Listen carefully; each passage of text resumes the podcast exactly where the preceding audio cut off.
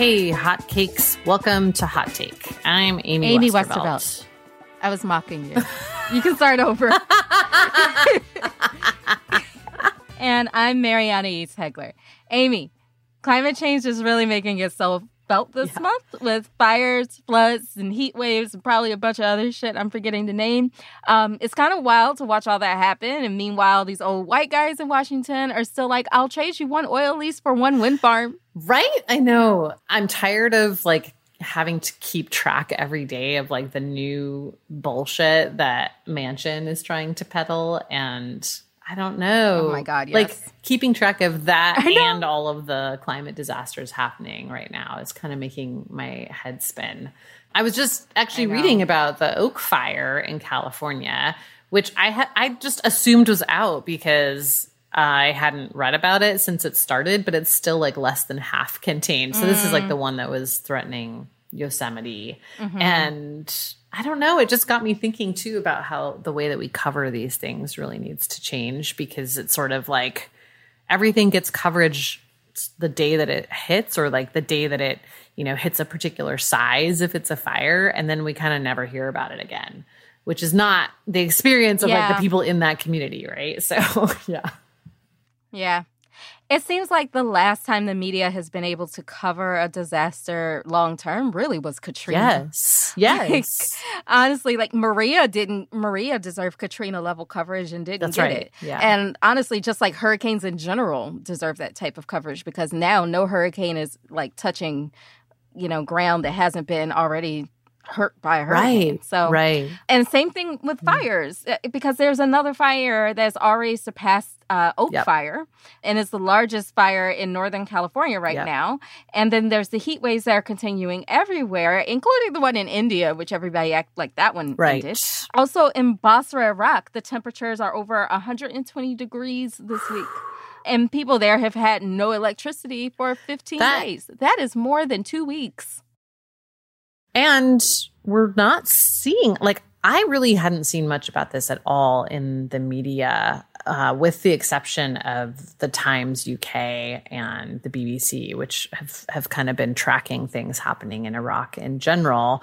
The Times was tracking everything happening in Basra. Um, and of course, these are UK media outlets. Why are they so interested in Basra? Well, because guess who controls the oil fields there, Mary? Um, oh my gosh. Oh my gosh, is it It's BP? BP. Yeah, it's BP. Oh, so predictable. So predictable. Fuck those guys. yeah. They created a whole like um, sub company called the Bra- the Basra Oil Company that you know gets the blame for a lot of this stuff, but the buck should really stop with BP. The Basra Oil Uh-huh. Company. yeah, just a, a mom and pop boy. oil shop in Iraq, Mary. Um, right. Of course. Of course. yeah, Meanwhile, the heat dome is back in the Pacific Northwest. Um, and last week it was the East Coast and Western Europe. And this week it's the Pacific Northwest. It's just like frying like an egg. There's expected to be even more heat next week. And let's remember what's going on in India, like we just talked about. There have been 200 heat waves in India this year. And last year there were 36 total there. Also, have you heard about how they're naming heat waves now? I had not heard that. Wow. Yeah, they, they've named a, a heat wave in um in in Spain, and apparently they're going to keep doing that. And it comes with like all these different categories of like kind of like categorizing them like, like, hurricanes? Yeah, like hurricanes. Wow. That's that's like a real sign Kind of where of we're necessary, at. Yeah. yeah, it is. Yeah, it is. Wow. Yeah.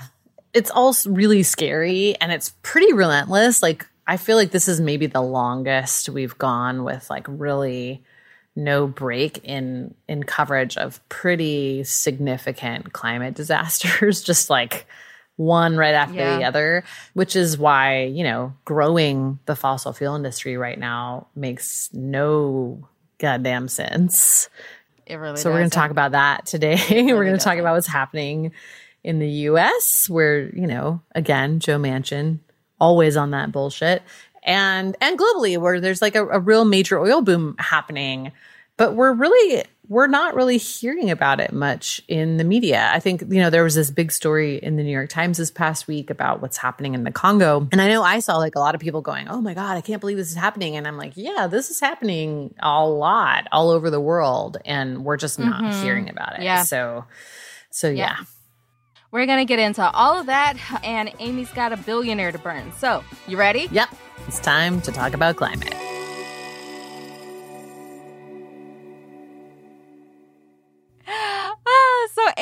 Have you heard about the great news that Joe Manchin has finally seen the light and he has come out as a climate hero? It can happen, okay? Like your climate denying uncle can can turn into I don't know, some sort of activist at some point. I don't know. I, I can't keep doing this, Amy. What what the fuck happened here? What am I looking at? oh God. I feel like Joe Manchin right now is like that guy. I feel like everyone has worked with someone like this who's just like, that won't work. That won't work. Nope, that's no good. And then they propose like the shittiest version of, of everyone's ideas as their own. And they're like, this mm. is the hmm. way. You're like, man. Is, that, is that how you would describe the Inflation Reduction Yes. Act? Yes. Yeah. I mean, it's okay. like, you know, Joe Manchin dragged his feet on Build Back Better. Then he said, if you, you know, get this infrastructure act passed, then I will work with you on the Build Back Better stuff. Then, of course, he turned his back on that and was like, I didn't say that. You know? uh, classic, classic Joe. Um, and now he has proposed his own bill, which is the Inflation Reduction Act, which does include some funding for clean energy, quite a bit of funding. You know, it's like over $300 billion in funding for stuff that most climate folks agree we need funding for. Giveaways for the fossil fuel industry in here. It, I think the reactions, honestly, I feel like have been pretty extreme on on like one side or the other you know it's like you either have people who are like you know, I don't care there's all this bad stuff in it. We have to get this passed because if we don't get it passed, we're not going to get anything for climate and like 360 billion or 370 billion for clean energy is worth putting up with all these other things and and you know, we can solve these other things in other ways later. And then you have um, yeah. a lot of people also being like, no, you know, we shouldn't even engage with this because it's total bullshit and you know, as we know from the past, right? If we agree to compromises like this, they never end up g- going well for climate. So I don't know. It's yeah. it's a it's a complicated situation, and ah, yeah, I just I I feel very torn about it because on the one hand, yes, I do want funding for clean energy, and I do want some kind of climate um, appropriations to be happening, but I'm very concerned mm-hmm. about the types of trade offs that are being demanded here. And I, I really dislike the way that some folks have been kind of shutting down any criticism at all. I don't think that that's helpful. I don't think it's helpful. I don't think that's helpful either. At all to be like, just, just, hold your nose and you know get through it and we'll get to these other things later right um i i also think that there's an argument to be made for okay, well, you know, some of these things um, are really, really necessary, and we're not going to get them any other way, you know. And but I just, I just don't like the like kind of zero sum, all in or all out way that this is being discussed so far.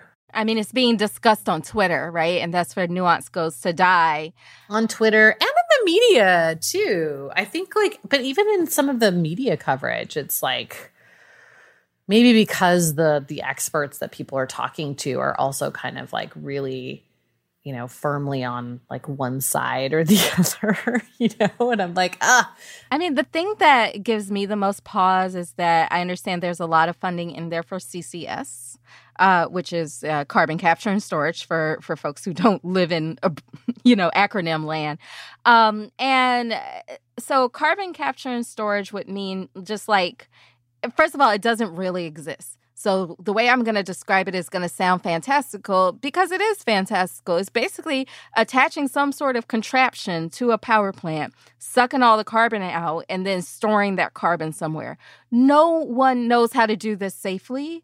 And the places where those power plants generally are is near what we call frontline communities because they're like on the front lines of, of the climate crisis, right? And these tend to be black and brown communities that are near this infrastructure. And those are the communities where this uh, carbon would allegedly be stored or also where like these these power plants and these this fossil fuel infrastructure also releases other harmful gases. And this would do nothing carbon capture and storage would do nothing right. to protect them from those gases right? So like those people are still going to suffer. So i'm very concerned about a bill that like has all this funding for carbon capture and storage but very little regulation for it as i understand. Right. Right. Well and we're talking about like an industry. I mean, to me, the thing that that like always blows my mind about carbon capture and storage and like the idea of building out a massive carbon capture and storage industry is that it would be largely controlled by the oil and gas industry, um, which newsflash doesn't have a great track record on safely storing and transporting things that are dangerous to human health. And it would require building out like a whole new pipeline infrastructure for compressed CO2, which is incredibly dangerous if it's leaked. So, like, there's been some, Wait, this has happened already. Yeah. There was a story in um, HuffPost last year about mm-hmm. um, about this, where there was a leak from a carbon capture project. Oh, right, and it basically turned everybody into a zombie. Yes, it like poisoned a whole town in Mississippi. And like Yes. People were hallucinating and going like fucking nuts. And frothing at the mouth. And like, I mean, it was really, really, really yes. crazy. Yes. Yeah. And that was that's the potential for compressed CO2 if it leaks that's what that's what happens to large communities of people so like yeah not only are you not addressing the issue of volatile organic compounds coming out of oil refineries and and sort of related oil operations but also you're cre- you're you're creating a whole new problem right know? exactly and that's why the environmental justice movement exists in the first place yeah. because the white environmental movement has a tendency to create problems or let's mm-hmm. say solutions that create problems for these communities. And so right. I think there is this knee jerk reaction to a bill like this from those sorts of communities being like, hey, wait a minute, we already know we can't trust you. And so all of this, like, oh, we're going to come back and clean that up later and we have to build this now, you know, because otherwise, like, we won't get anything at all ever. That rings really hollow to environmental justice communities that have been hearing that literally for decades or more if you really want to look at it. So, yeah, I think, yes, we need to get some climate action done. But after a while, if you keep having the same unintended consequences on the same communities, it is no longer an unintended consequence, it's an allowable casualty. And that's that's not okay. You can't expect people to be okay with sacrificing themselves and everything that they love for the quote greater good that they will never live to see. So, right. you know, Right. Yes, we need to pass this bill, but like the bill could use some work, maybe. Yeah. I don't know. Yeah. Yeah. And, but I mean, but I also think that it's like, it's not like we were on track to pass great climate policy and this is derailing it. You know what I mean? Like yeah. even with the Mountain Valley pipeline stuff, it's like Manchin has been pushing that forever. This is it's an LNG pipeline, right? So this is liquid mm-hmm. natural gas. And you know, 2 months ago, Biden signed this deal with the European Union to supply a, a, a, large amount of liquid liquefied natural gas to Europe with demand locked in for the next 10 years. So, you know, like I don't know, I feel like we need to look at like the entire way that this party and this administration is looking at this issue and like it's it's a, a lot of problems all the way through. And I think, you know, for Manchin, it's like, what? Natural gas is better than coal, right? The other thing I wanted to ask you about, though, so uh, Manchin didn't write this by, his, by himself. He wrote it with Schumer. Kyrsten Sinema was not in the room. Where is she? Has anyone laid eyes on this chick lately? I fully expect there to be like some issue coming from her. She she's sort of like hemmed and hawed about not being having not been consulted about the stuff related to to pharmaceuticals and Medicare in this, which I feel like that part of the bill hasn't really gotten nearly as much attention as the climate stuff, but there is some some good stuff for healthcare in here, including actually funding healthcare for people with black lung disease. You know, Joe Manchin was also pushing. It's wild to me, wild that he's like, we need to take care of people with black lung, but like, let's totally like get the next version of black lung going with all of this like fossil fuel and and natural gas stuff you know? Like oh just oh just no awareness there whatsoever. Yeah i did a quick google and here's what fox news headline says. Sinema okay. still undecided Sinema still undecided on Manchin social spending bill will make determination after parliamentarian review. I'm oh, sorry boy. so on fox news it is now called the the Manchin social spending bill and you know what? Let me click off of this before my computer self destructs. uh, yeah. I mean, it's it's very much the sort of like the market will take care of the rest. If we just fund a lot of renewable energy, then you know there will the the market will magically just turn away from fossil fuels. And and unfortunately, what we know from the fossil fuel industry is that they don't just respond to market signals. like that's mm. just not a thing. They tell this story like we're just supplying a demand.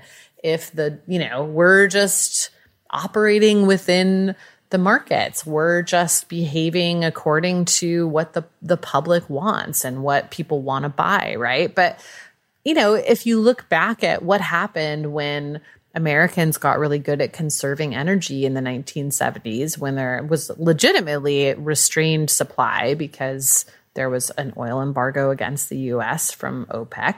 And there was genuinely less oil available to the United States at that time. Americans got really good at conserving. And there's all these shareholder magazines and internal memos from, from the 80s when all of a sudden because they had lobbied for being able to drill in more places and and whatnot they had a, a sudden increase in in supply but people were not consuming as much as they once had and there's there are mm-hmm. all of mm-hmm. these oil executives kind of being like what are we going to do how are we going to get people consuming more gas again more electricity again and the answer was just like tinker with the prices get the prices low enough and you can get people consuming more. And you know of course some creative like PR and marketing and all that stuff too. So this idea that like they will just go quietly into the night if if there's a market preference for decarbonized energy it's just not what we've ever seen that industry do. And i think mm-hmm. relying on that is pretty foolish. Again i do also think that the spending on clean energy and that the permitting stuff that would actually make it possible to have large scale renewable energy. So, I mean, just so people understand, like without these permitting reforms, large scale renewable energy won't necessarily work in the US. Also, I think without the sort of long term commitments to renewable energy in this bill, it, it's very hard for the solar and wind industries to keep growing. They they have been mm-hmm. in this mm-hmm. weird holding pattern for the last decade where like they genu- like they literally have to wait until the end of the year every year to to find out if they're like going to get certain programs funded the next year. It's wow. insane. Like how can you make business decisions that way, you know? Right. So this would give them okay, you have like a decade of runway, right? Like you can you can take a breath and you can actually build out larger projects and you're going to be able to get that energy distributed because we're going to fix all the, these transmission issues. So these are genuinely like major major major blockers to energy transition that need to be dealt with. I just don't understand why we have to give up on decarbonization entirely in order to get them. It's not the best solution from purely a climate perspective, which is how we really need politicians to be looking at this because like we've talked about a million times on this show and you know last week on positively dreadful like mm-hmm. as much as politicians would like this to be a neat and tidy issue that works just like healthcare policy it just doesn't it doesn't you know we have a limited amount of time here and like the physics don't change because your campaign changes, you know? The stakes are so much higher, right? Like with every yes. other issue, you're hurting people today and you could stop tomorrow. But with climate change, you're hurting people tomorrow and the day after and the day after and the day after. And it's like, it's difficult to go back and recover those lives. You can recover some of them as well, you should, yeah. which is basically what we're doing right now locking in warming is a bad idea. But the thing about mm-hmm. the Manchin bill is that it's not the only place where climate action is happening. There's a couple of other places right. too. And we're going to talk about them after the break.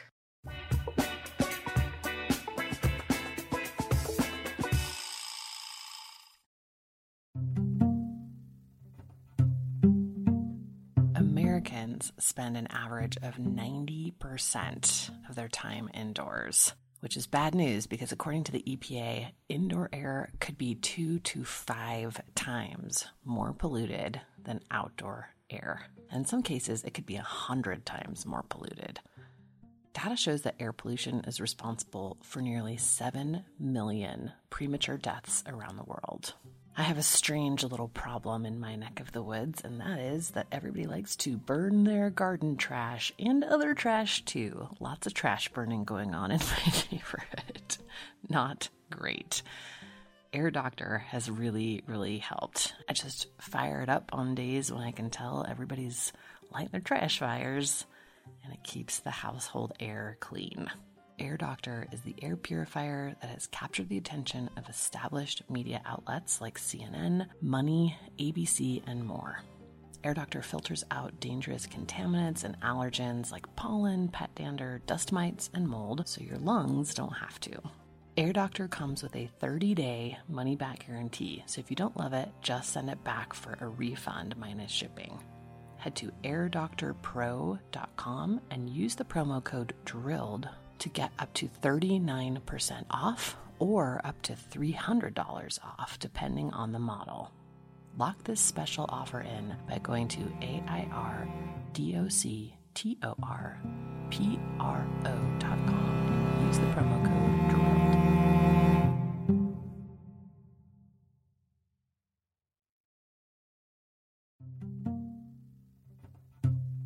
This holiday season, get a gift for yourself too and keep it simple. I gave myself the gift of a better, more convenient laundry experience. I know, I know, laundry doesn't sound like a gift, but honestly, Earth Breeze just makes it so much easier. Think about how you actually do laundry. You have to work out how much detergent to pour, lift that big plastic jug, hope the goo doesn't get everywhere. It's annoying. But Earthbreeze Eco Sheets look like nothing I've ever seen in the detergent aisle. It's almost it's like a dryer sheet kind of, but it's the detergent you throw it in and then that's it. There's no measuring, no nothing. It works in hot and cold. It's also dermatologist tested, hypoallergenic, and free of bleach and dyes and it fights everyday stains and odors. You get a powerful clean, but you don't have to deal with all that packaging. Right now, my listeners can get started with Earth Breeze and save 40%, 40, 40%. Go to earthbreeze.com slash drilled. That's E-A-R-T-H-B-R-E-E-Z-E dot com slash drilled for 40% off your subscription earthbreeze.com slash drilled.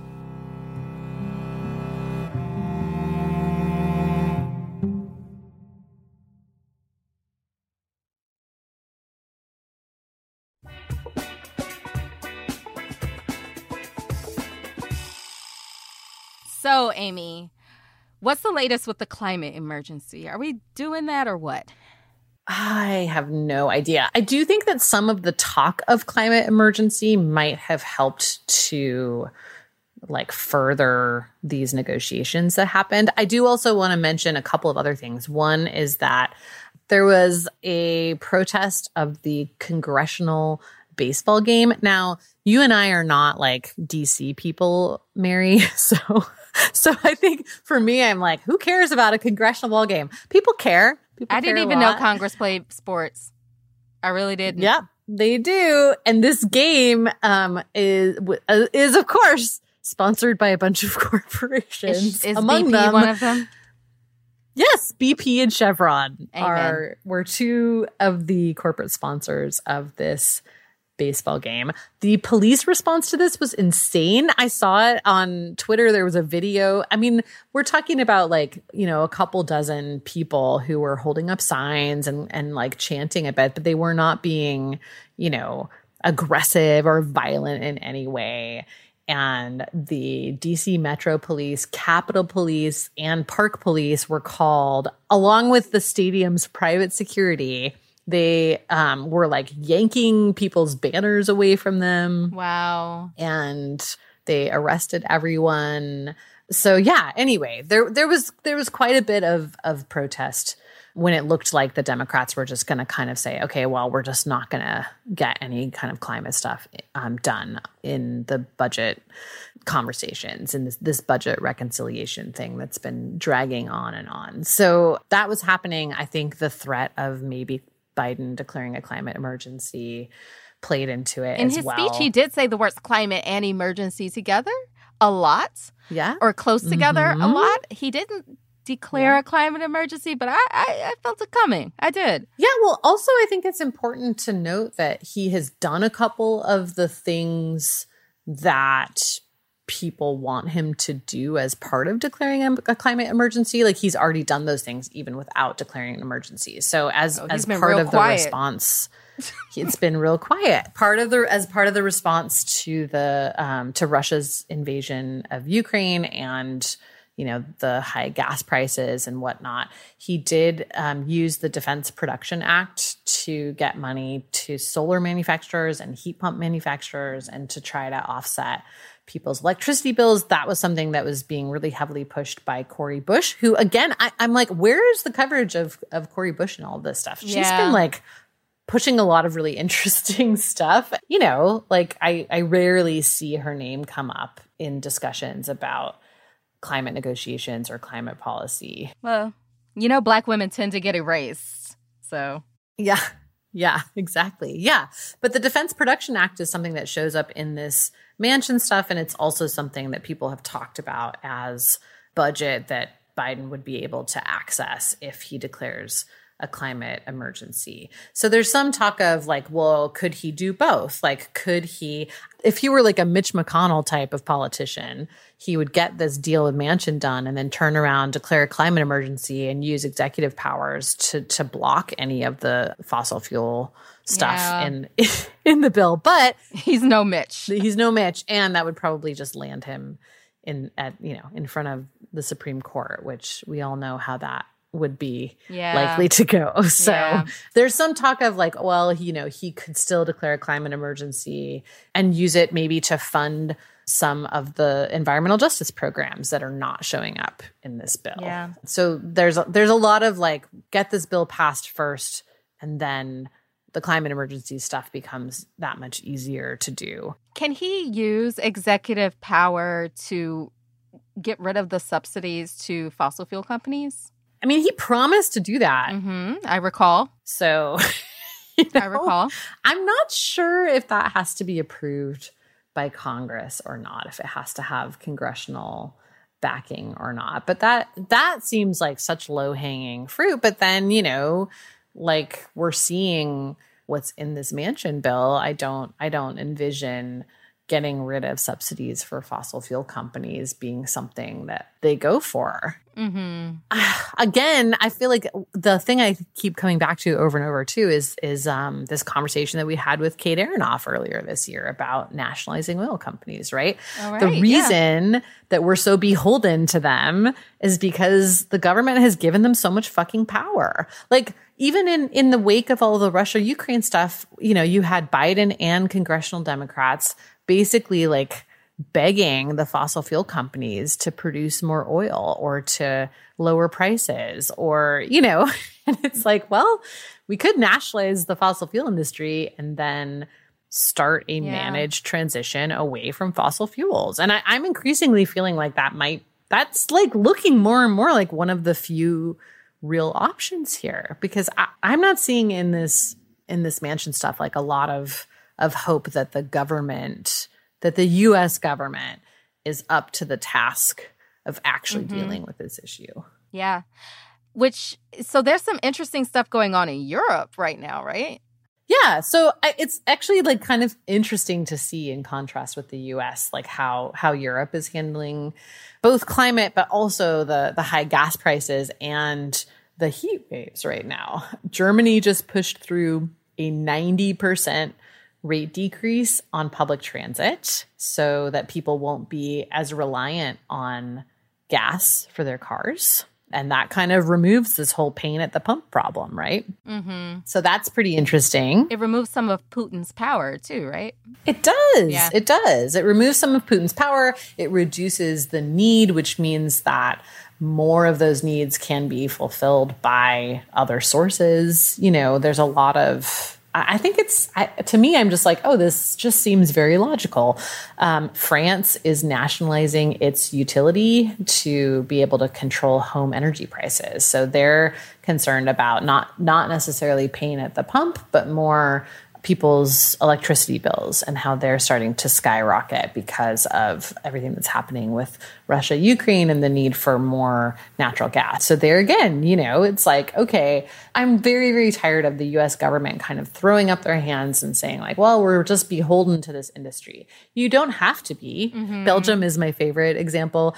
Um, this is not necessarily like super practical or um, you know, like a policy I'm I'm suggesting necessarily. I just found it to be like um, something lighthearted to throw in here, which is that they're building a giant ass public pool. They're building like the world's largest public pool for people to cool off in during heat waves, which I'm like, yeah, but I like it. I like this idea. Why not? Why can't we get creative about how we're going to help people, you know, deal with this situation? So, yeah, I just, I, I want to like underscore again, too, that, you know, the thing that Manchin keeps talking about as his big reason for for not wanting to rock the boat too much with the fossil fuel industry is inflation. And that's part of why he's calling this the Inflation Reduction Act. And what we're looking at with inflation right now is really it's all being driven by high gas prices and those high gas prices are not just happening because of like like a simple straightforward supply and demand problem. Mm-hmm. the the oil industry like they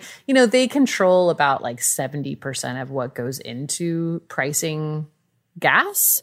Um, they like to like pretend that, that it's all just again like oh we have no control over the price of you know the price of gas is the price of gas. Nothing to do with us. That's bullshit. That's not true.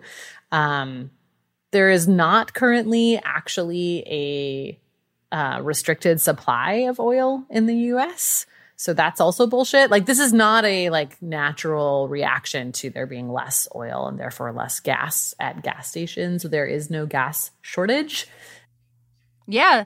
Yeah, it's a big ass destabilizer. It's a big destabilizer. You can't have shit if the planet ain't really fucking with you no more. Yeah. Um, the other thing about Europe I just want to mention is that, you know, Europe gets left out of these conversations about um, you know, the biggest emissions producers in the world. We talked about this on the episode with Darna, but if you calculate their historical emissions when they were empires, which was not long ago, their carbon footprint is ginormous. Um, and then also, if you factor in that a lot of these big fossil fuel companies today are based in Europe, their carbon footprint is yes. skyrocketing. So, yeah, they're not yes. blameless. I think we need to really rethink like how carbon footprints are calculated for for companies and countries because like this happens with the US a lot too, right? That people will say, "Well, US emissions have been going down in the last decade, blah blah blah." And that completely ignores the fact that US oil companies are the ones that are expanding fossil fuel use everywhere else in the world.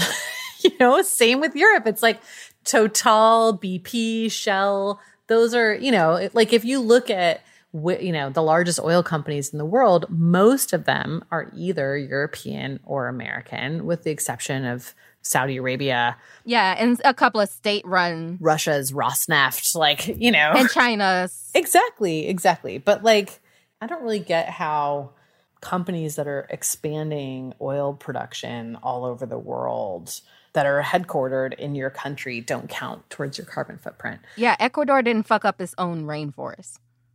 Right. you know what I mean? That was Chevron. They did not. Yeah, that's right. And and And Chevron Chevron will always go, oh, but Petroecuador. But Chevron trained and Texaco trained all of the people who run Petroecuador. Like any bad habits they have were learned from American companies. So, uh, yeah. Yeah. It's I like just, what you were saying earlier about the Iraq oil company. Yes. yeah. The Basra Oil Company. Basra a, Oil Company. The Ba- just a just a, you know, just a little indie oil company. Yeah. Uh, yeah. Yeah. Yeah. So again, I feel like, you know, yes, we need this funding for clean energy. Yes, we need some kind of climate legislation. Yes, climate funding of some kind is better than no funding. But I think that the the idea that like you know any price is worth it for um, for these clean energy advancements. I just don't know that i agree with that. And i also just don't know that like we absolutely have to cave on every single thing to get these clean energy yeah. improvements. For sure. So we're going to talk a little bit more about some oil colonialism and Amy's favorite billionaire to hate these days, but get to that in just a minute.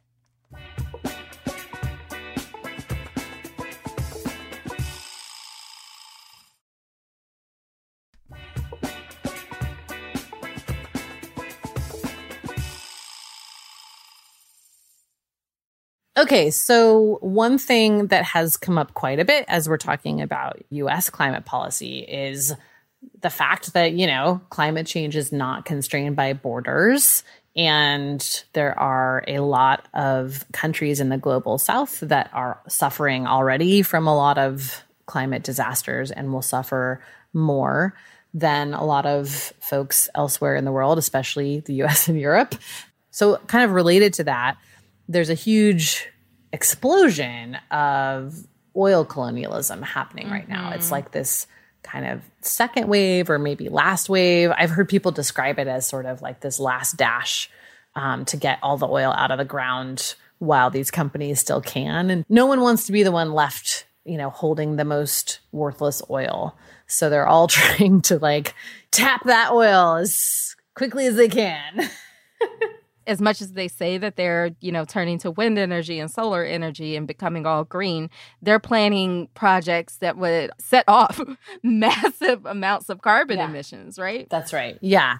Yeah, that like if you look at the oil developments and gas developments that are planned on their books, they just do not square with these big climate commitments that they're making. Um, and in a lot of cases, they're doing this thing that we talked about with BP earlier, right? Where they're like, you know, forming a subsidiary company or a shell company or they're doing a partnership with like another oil company and then the you know it's there's a lot of very creative accounting for emissions that's that's happening.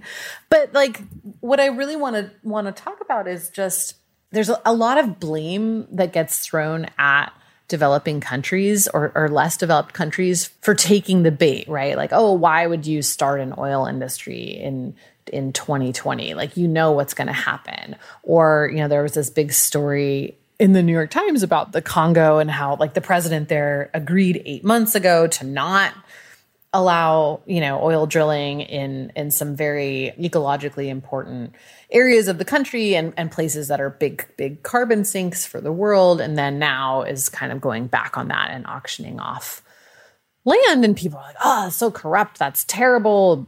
All of this stuff. But like, we have to look at the fact that that a lot of countries for about 30 or 40 years have been asking for the global north which has profited enormously from fossil fuel development to help offset the cost of leaving that stuff in the ground, mm-hmm. right? Like these companies are also are, these countries are also on the front lines of the climate crisis and nobody's coming to their aid right. when they suffer a climate disaster.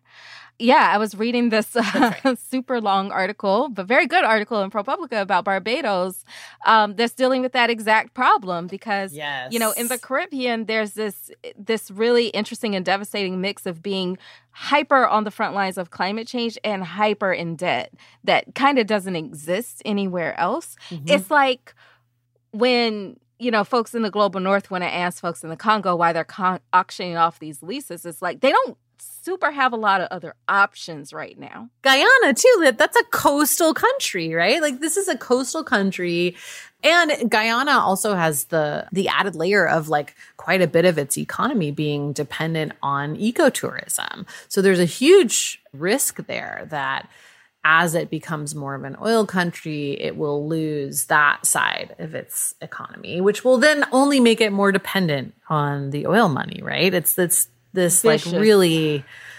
vicious. like vicious cycle. But i've talked to a couple of different people there and they're they're sort of like uh well we have people in extreme poverty. We you know like no one is yeah no one is is offering us money to not right. drill this oil. You know it reminds me of um, actually in in ecuador like in 2012 uh, the president then, Rafael Correa, he had this idea of like uh, auctioning off um, oil in Yasuni National Park, but not for drilling, for saving. He was like, if if we can get X amount of money, you know, from global leaders, we can preserve this national park and not let people drill, and it will also keep X amount of, you know, X millions of barrels of oil in the ground. And that will mean, you know, large emission savings. And everyone was super excited about it. Like it got all this media coverage, right? it's like Planet Money did a whole podcast oh. about it. It was, you know, all over the news, Democracy Now, everything. And um, I think out of the, you know, couple hundred million dollars that he was asking for, they got maybe like 20 million committed from from global leaders. The, and this is like a story that you hear over and over again, right? Like the the first time that less developed countries talked about what's now called loss and damages in international climate negotiations was like the very first one. They were talking about it in the early 90s. Mm-hmm. They were like, we need the people that have benefited financially from uh, other nations' ability to, to deal with this problem, but also to incentivize countries with oil reserves to not develop them, you know?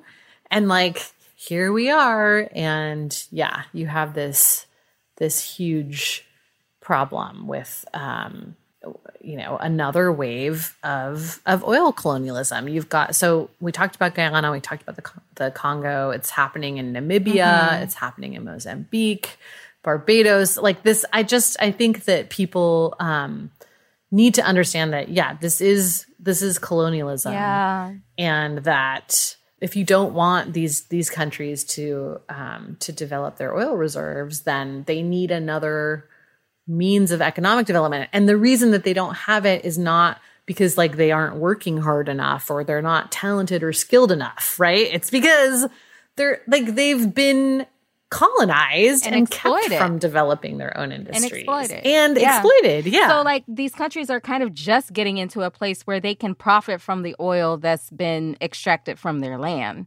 So it's it's kind of hard to when you're already cash strapped, you're debt ridden because of all these predatory loans from, you know, the IMF and all of these places, it's really difficult to sit on the oil that you know would make you money when there's right. no other help coming, which is why climate reparations right. need to be real. Yeah. Yeah. Well, and the other really, really fucked up part is that these oil companies are, of course, not offering great deals to these countries, right? These are like terrible contracts. The contract in Guyana basically requires that the Guyanese government pay for most of the, the cost associated with the development of these oil fields before they can make like real money off of the oil. It's like their percentage of, of the take from, you know, these oil fields is minimal until they kind of pay off all of the expenses first, mm. right? So like I was talking to this this analyst who was looking at it, and he was explaining this to me, like walking me through the, the contract, and I was like, wait a minute, so it they're never going to make like the kind of money that that they're that they're thinking they would make that makes this a good deal. And he was like, yeah, like they're they're basic they're they're not even he's like what they want to do with this oil money is pay off debt and um, fund some social problems you know f- or fund some social programs to help with housing food security you know like the basic things that societies need and what he's like the way that it is structured now they won't even pay off the debt they won't even get out of debt You know, By doing and again, this. this is sharecropping. This is sharecropping is. 101. It oh absolutely is. Exactly how that system worked. Exactly. It's like, oh, well, you know, but like it's hard for countries that are dealing with extreme debt and poverty and and all these other things to to say no to a large sum of money right now.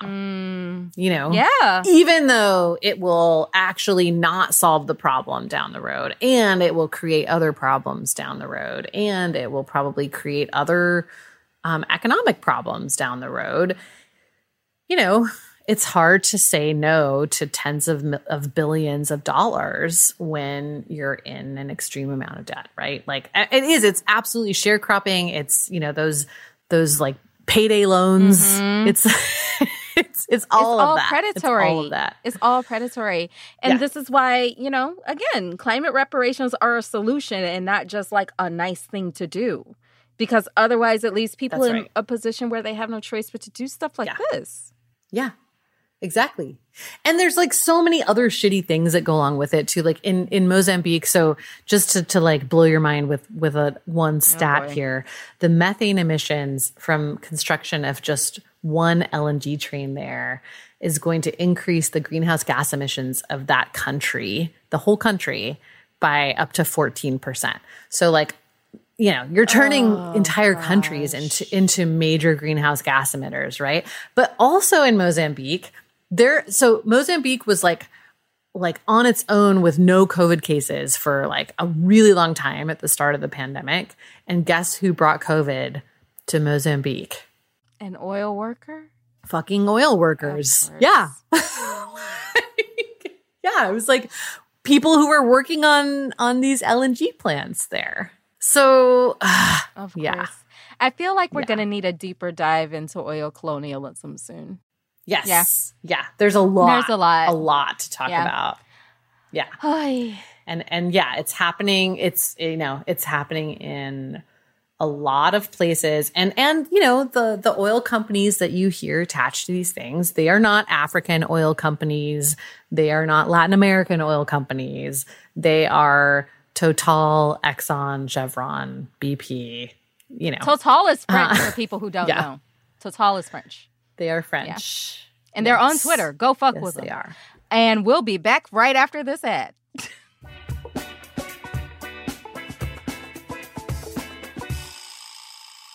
Hot Take is brought to you by Birch Living. I have been sleeping pretty good lately, waking up with a lot less back pain, waking up a little bit more refreshed, and also waking up earlier, which Oh. uh, is great for me because I'm a morning person. I like being up when the sun rises. I do I think it's the most beautiful, most peaceful part of the day. You do too? Yes. Yes.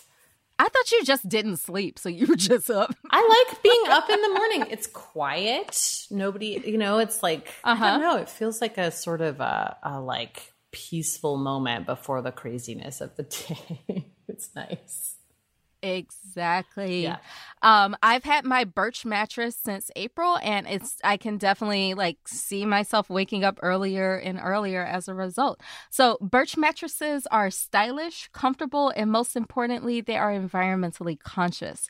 The non-toxic mattresses are made right here in America, and they source only the finest quality materials like organic, fair trade cotton, organic wool, and natural latex to create luxurious mattresses designed to give you the best night's sleep.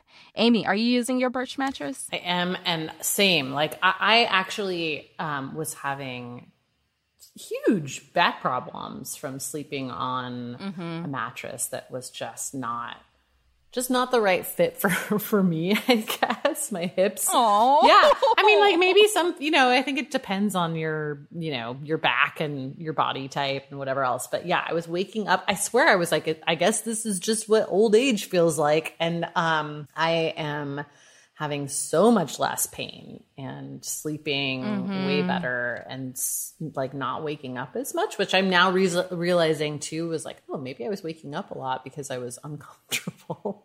yeah. yeah. Yeah. It's awesome. I mean, see, if you can get Amy to sleep, and basically the only other thing that does that is chloroform, it's a damn good mattress. Um, Birch offers a 100 night risk free trial. You can try out your new Birch mattress, see how your body adjusts, and if you decide it's not the best fit, you're welcome to return it for a full refund. They believe so strongly in the quality of their mattresses that each mattress includes a 25 year warranty. Birch mattresses are shipped directly from their manufacturing facility to your door for free. The mattress comes rolled up in a box and is super easy to set up. So, we want to give all our listeners the ability to enjoy a deep, restful night's sleep with a new mattress from Birch.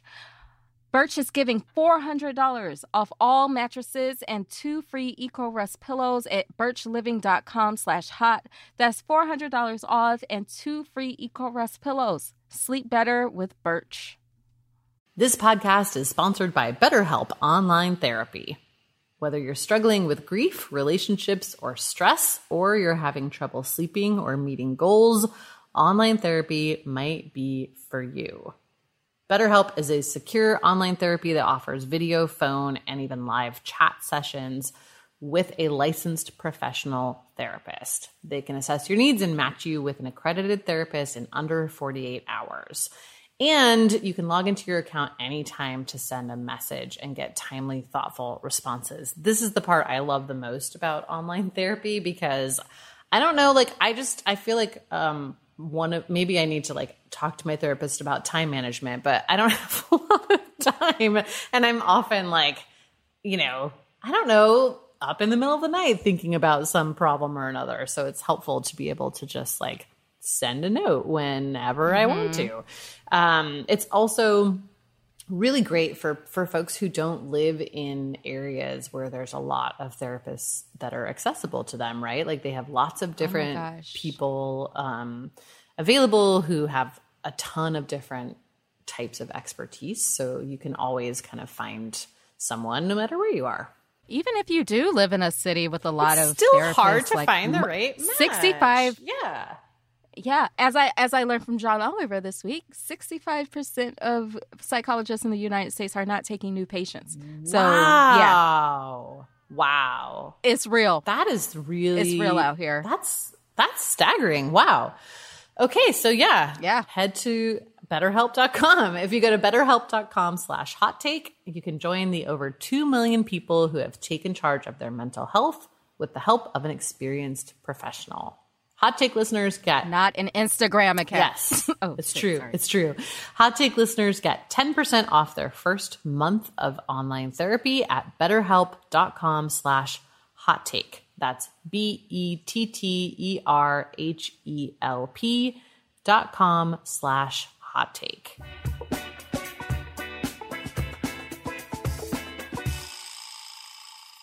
Okay, so I have a story that I've been dying to talk to you about that I, I think you might have been following it a little bit too. So stop me if you've heard this one already. So in Mariposa County, which is pretty near where the Oak Fire is burning, which has burned more than 19,000 acres, pretty scary. People have been being greeted by people in like camouflage and military gear but they are not the sheriff's office. They're not, it's not the National Guard.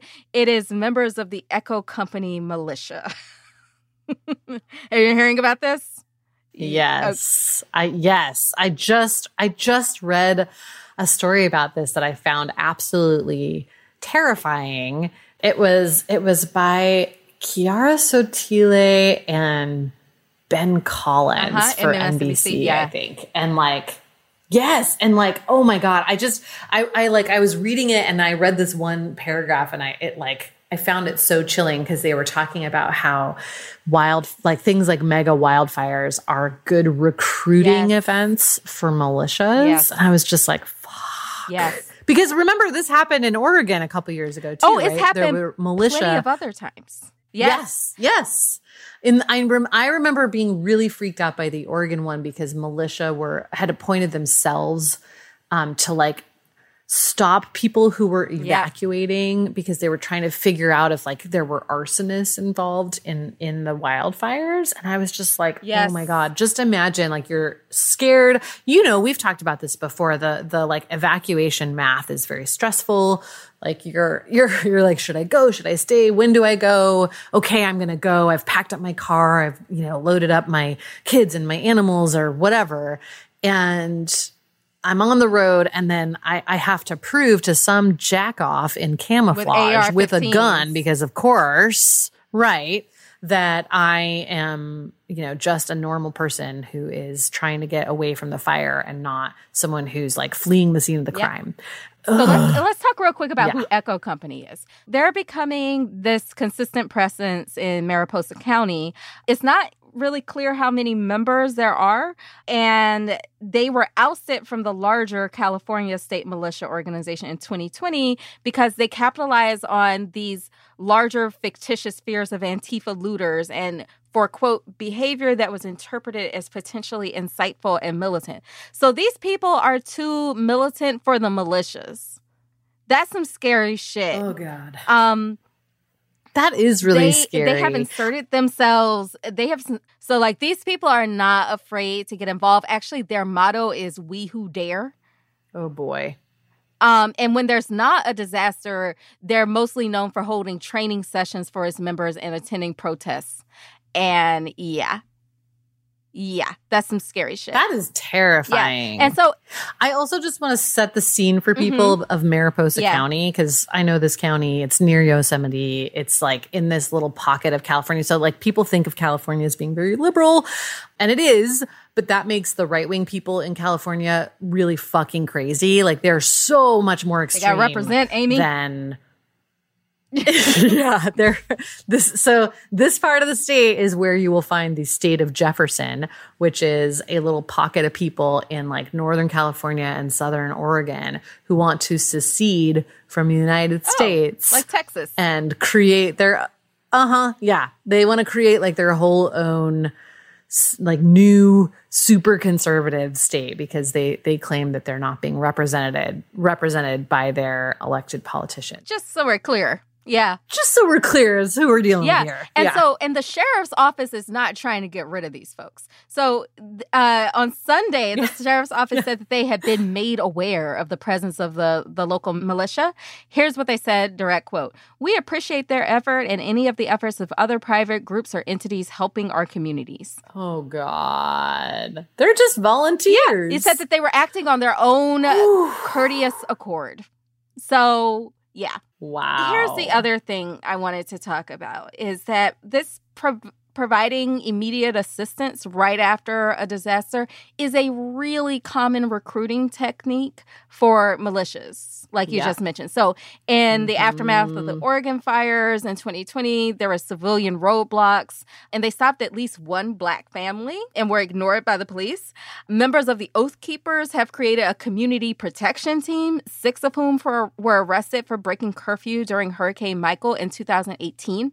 2018. Had you heard of the Oath Keepers in 2018, Amy? No, no. I feel like I heard about them. I think probably with most people in in the context of the the January sixth insurrection. I heard about them in 2020 around the election, but these folks have been out here. yeah. So, one Oath Keeper named Wow. Joshua James, who stormed the U.S. Capitol on January 6th, met and joined the militia during relief efforts for Hurricane Irma in 2017.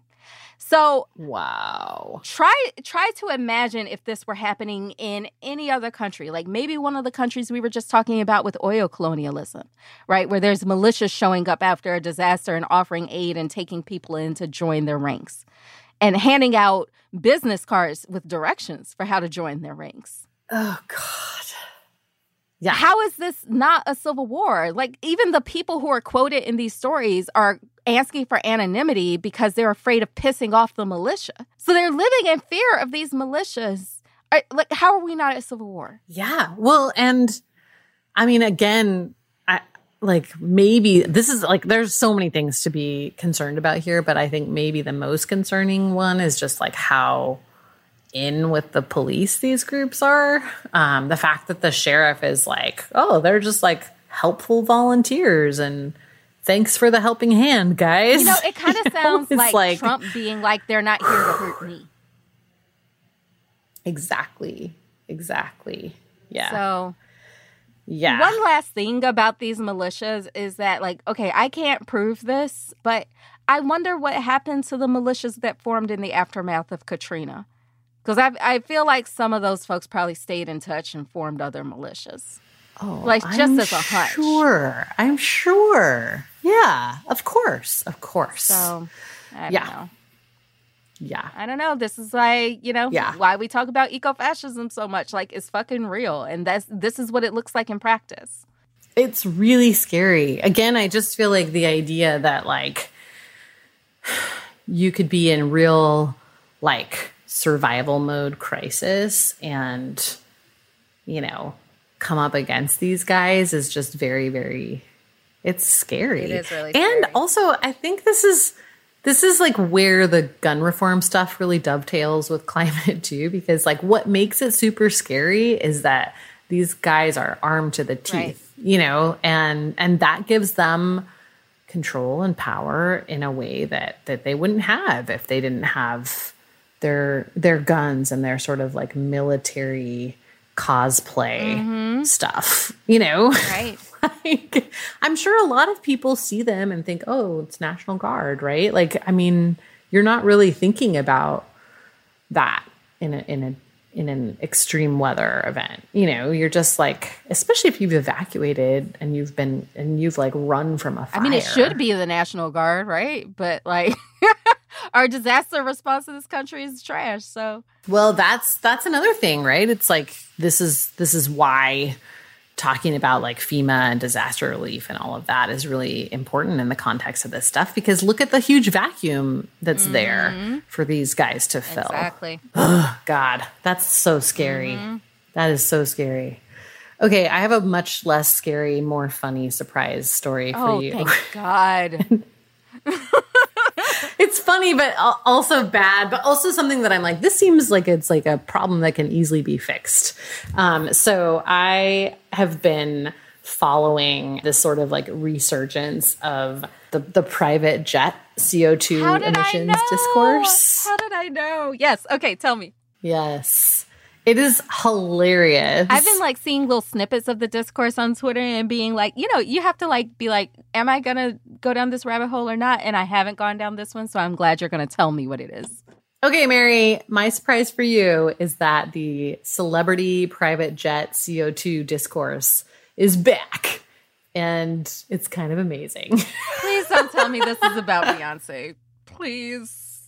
It's not. Actually, um, uh, Kylie Jenner and Taylor Swift seem to be the two Woo! people getting the most White ladies. Yeah. heat Cool. right now. Yeah. So Taylor Swift was was found to have the highest carbon footprint for her private jet usage and her response today was to say that she loans her private jet out a lot and that's why. Who's borrowing Taylor Swift's private jet? I don't know, but also I'm like that's not the point, Taylor.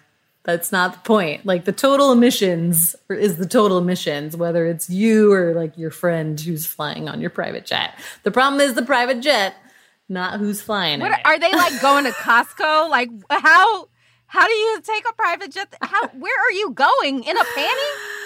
Some of them are are genuinely like doing quick little errands and stuff. So actually, our friend Dharna Noor, who filled in for me earlier this month, um, she wrote about this for the Boston Globe because Kylie Jenner took like a 17 minute private jet trip. 17, minutes. minutes. Yes. Where was she going? So this all started because there was an Instagram photo that she posted with her and her boyfriend and they had their two private jets side by side. Her boyfriend is Travis Scott. Oh yeah, the caption. Yeah, the caption said, "You want to take mine or yours?" And it was planes. it was. It's not the flex yes. you think it is. It's really not. It's so gross. So, um, so then there's this app called Celeb Jets that tracks celebrities' private plane wow. okay. uh, flights. And so she flew from Camarillo to Van Nuys. That is insane. That is like so basically like she was in, you know, like a little bit further north in California and she flew home in in her private plane. So I don't know who she was How long of a drive is that? It's like a 45 minute drive. This is truly like just ridiculous. There so then this kicked off like a whole batch of stories where people were comparing other celebrities' CO2 emissions. And this is how we found out that actually Taylor Swift is the biggest offender. So this was um, this was done by insider.com. They looked at it and uh, it's all of the Kardashians are, are are bad. Kylie Jenner too, Blake Shelton, Oprah Winfrey is on there as well. But I don't think that Beyonce is even on the list. Hold on, I'm she's pulling not it up in the top right now three. so That's I can all tell I need. you for sure. I mean, look, I yeah, I need all of three. these people no. off of their private jets. I really do. Um, yeah. So yeah, the reason I'm bringing this up is not because it's kind of fun to poke fun at, at Taylor Swift, which of course it is. But please, Taylor Swift people, don't get mad at me. I'm sorry, but just like, to be very clear, it's the, Amy the, like, who is it, coming. It was all my friends. It's Amy who's coming for Tay Tay, not me. All right. I'm disappointed. I'm not mad. I'm just disappointed, Taylor. Taylor's jet is loaned out regularly to other individuals. To attribute most or all of these trips to her is blatantly incorrect. This is the statement that Taylor Swift's publicist sent to Insider. The point here is that having a private jet is just totally unnecessary. I, I, I honestly feel like of all of the the conversations around not flying or flying less related to climate, this just seems like the easiest thing to get rid of. Like, why have we not just banned private jets at this point? This is the type of individual action that actually is a really big problem. These are heavy, heavy emissions, and they're completely unnecessarily. You know, like there's no, you cannot make any argument that's like, but I really needed, like, it's not a medical emergency. It's not like, oh, you know, my family lives far away and I need to see them sometimes. You know, there there are like I think reasonable justifications for some people to fly sometimes, right? Maybe maybe people are required to travel for work, all of that stuff. This is ridiculous. A 17 minute flight.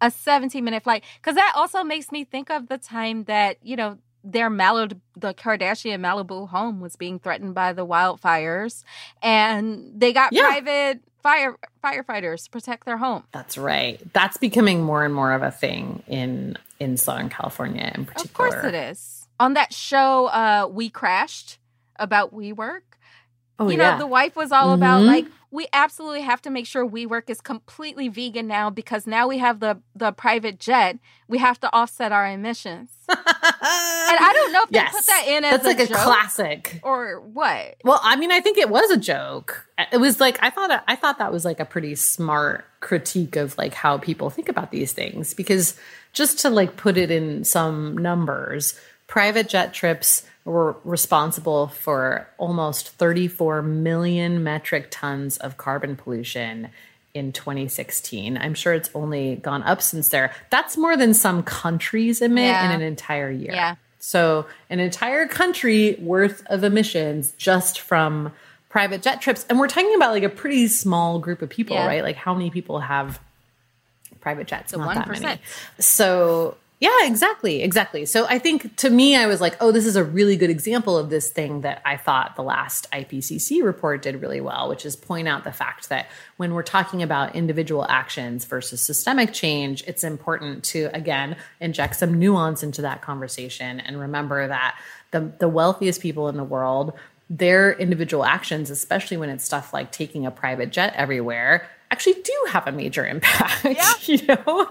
Um, and like there are ways in which those kinds of individual actions actually really impact the larger problem, but also the systemic options that are available to people. You know, like if Kylie Jenner was like, you know what, actually, I'm not going to take my private jet anymore because I'm so concerned about climate change, that could actually have like a pretty huge ripple It effect could. On just how people even think about, you know, emissions and climate change and whatever. But yeah, it's, I, I have to say, it's been a delight to read about all of this stuff. It's very entertaining and like just kind of ridiculous to hear how some folks try to um, explain away these these ridiculous trips. The 17 minute Camry to Van Nuys thing is just. I mean, she probably just didn't want to sit in traffic. You know, Kylie, they could never live in Mississippi. I'll tell you that because a 17 minute flight Yeah. to go 45 minute drive, like that's that's running to the store. A 45 minute drive is running to the store for us. I know. like yeah, she couldn't cut it. yeah, yeah.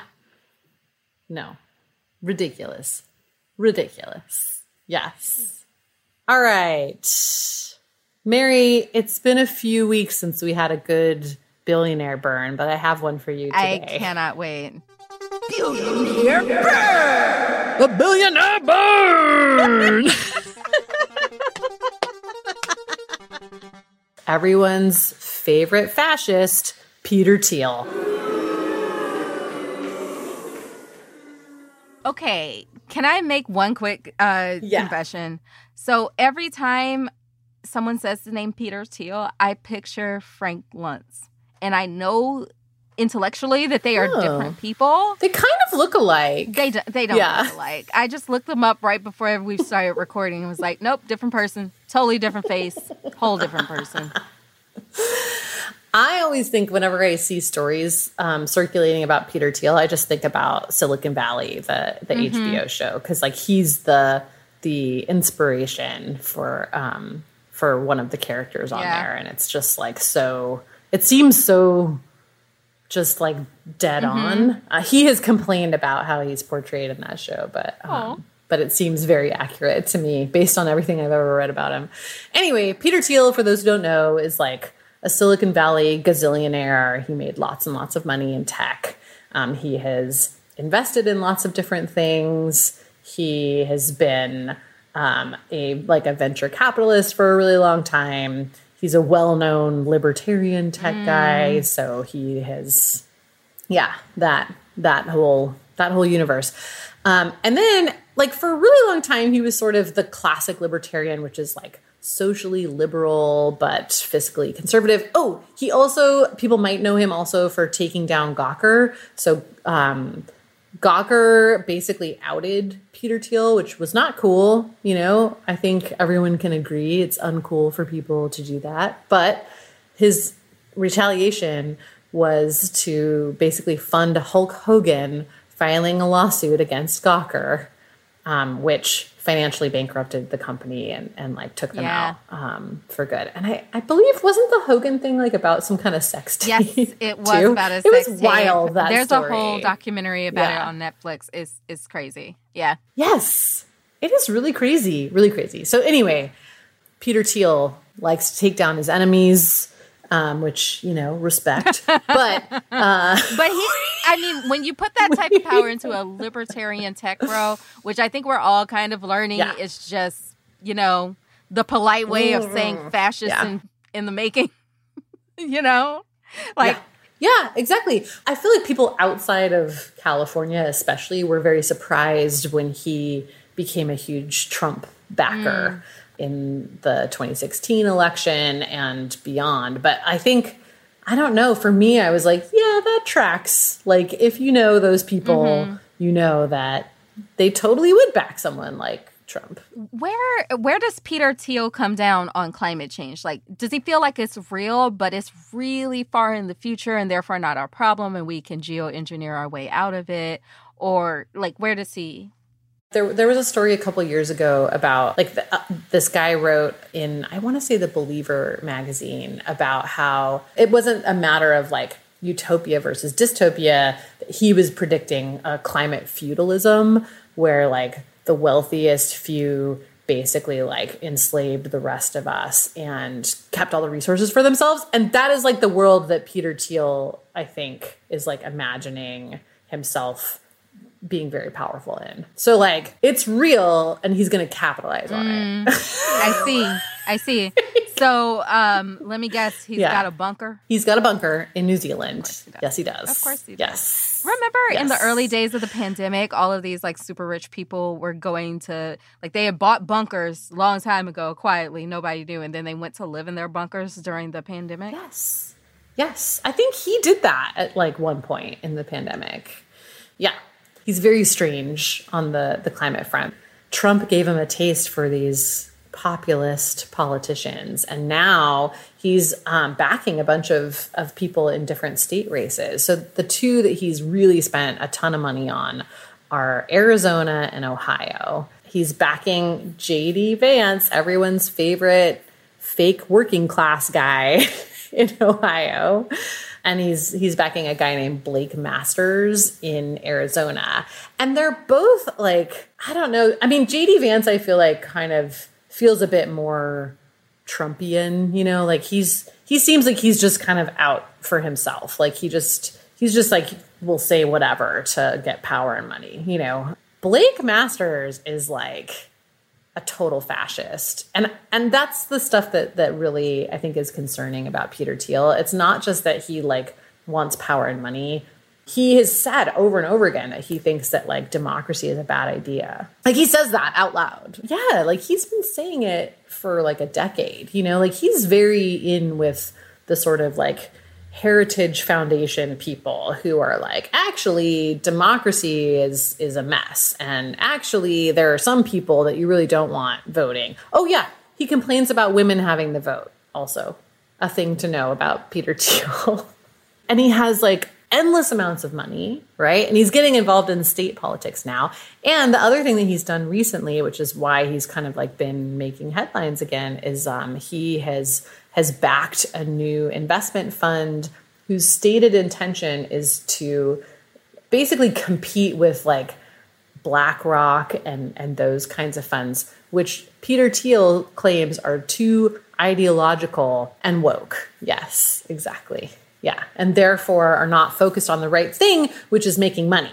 And when it comes down to climate change, he's like, if it, you know, like any investment fund should, their only focus should be getting money in the hands of their shareholders. And if that's your focus, then you should be all in on fossil fuels. And like, who cares about climate change? Which I don't even think makes financial sense, actually, above and beyond all of the other reasons that, you know, we would we would be opposed to that idea. I don't think BlackRock started to care about climate out of like you know, wokeness or the goodness of their hearts or like, yeah, wanting to appear enlightened or any of these things. Like, I think they looked at it and were like, oh, financially, this is not going to pan out, right? Uh, Peter Thiel's argument is like, you should be making as much as you can off of fossil fuels in the short term and like then, you know, transition. He kind of has his money in, in, yeah, in like a variety of, of things. Like he's not opposed to clean tech. He's just like, why wouldn't you also make money off of fossil fuels? You know? And he's kind of like, you know, investment funds should be politically and ideologically agnostic and you should just like be investing in whatever and you know actually this this whole um, idea for this fund came about in part as a response to the the hedge fund that got seats on Exxon's board with the intention of like getting Exxon to move away from fossil fuels. So they were just like, oh, this like share this like shareholder activism thing has gone too far, and you know ESG, so environmental, social, and governance um, investing has gone too far, and it's like it's ideological and it's not about making money. You know, I don't. I think there's a lot of problems with ESG actually, so I'm not like a huge ESG stan, but I mean, I think you have to be pretty far right and pretty conservative to think that the investment world has gone too far on climate. you know? like, okay.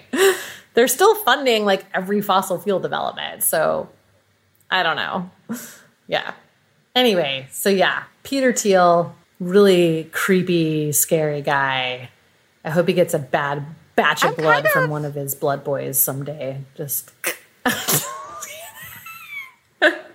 I'm kind of scared of someone like that becoming a Republican kingmaker, Mm-hmm. right? Like I remember just thinking back to previous Republican presidential cycles, the people who like had candidates in the race were like Sheldon Adelson Yes. and like all these other like really gross old Republican billionaires. Peter Thiel ain't old. No. Um, and he's just as dangerous. Yeah. You know, I think we used to have this really comforting idea that it was the old white men that we needed to worry about. But those old white men were young at some point.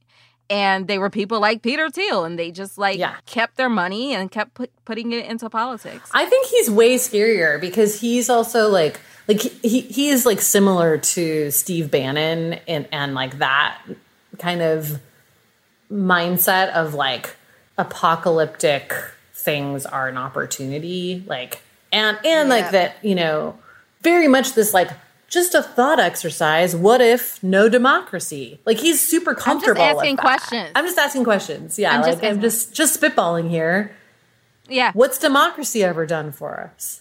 Has certainly hasn't made us more money, hasn't made us safer. You know what I mean? Like he'll like he's very comfortable having those conversations and in a way that like even Trump is like that comfortable having, you know, like at least Yeah. in public. The fact that he's so comfortable saying this shit, like, why did we ever give women the vote? It's just like, wow, okay. Like there's Yeah. Yeah. yeah. Anyway, yeah, that's it. Peter Thiel, Thank- a gross and disturbing guy who I hope crashes on a rocket one day. Same. Um, or at least, you know, goes into the bunker and stays and there. never comes back. Oh yeah, that'd be good. What if like something went wrong with like the the oxygen in the bunker? Just spitballing, just a thought exercise. Oh my god! Oh my god! And on that note, that's it for Hot Take this week, folks. Come back next week when Amy has been scissored within an inch of her life. Uh, happy August. Bye. thought exercise, just a thought exercise. Mm-hmm. I'm just asking questions. Hot Take is a Crooked Media production. It's produced by Ray Pang and mixed and edited by Jules Bradley. Our music is by Vasilis Fotopoulos. Famali Kodakara is our consulting producer, and our executive producers are Mary Annaïse Heglar, Michael Martinez, and me, Amy Westervelt. Special thanks to Sandy Gerard, Ari Schwartz, Kyle Seglin, and Charlotte Landis for production support, and to Amelia Montooth for digital support. You can follow the show on Twitter at Real Hot Take, sign up for our newsletter at hottakepod.com, and subscribe to Crooked Media's video channel at youtube.com slash crooked media.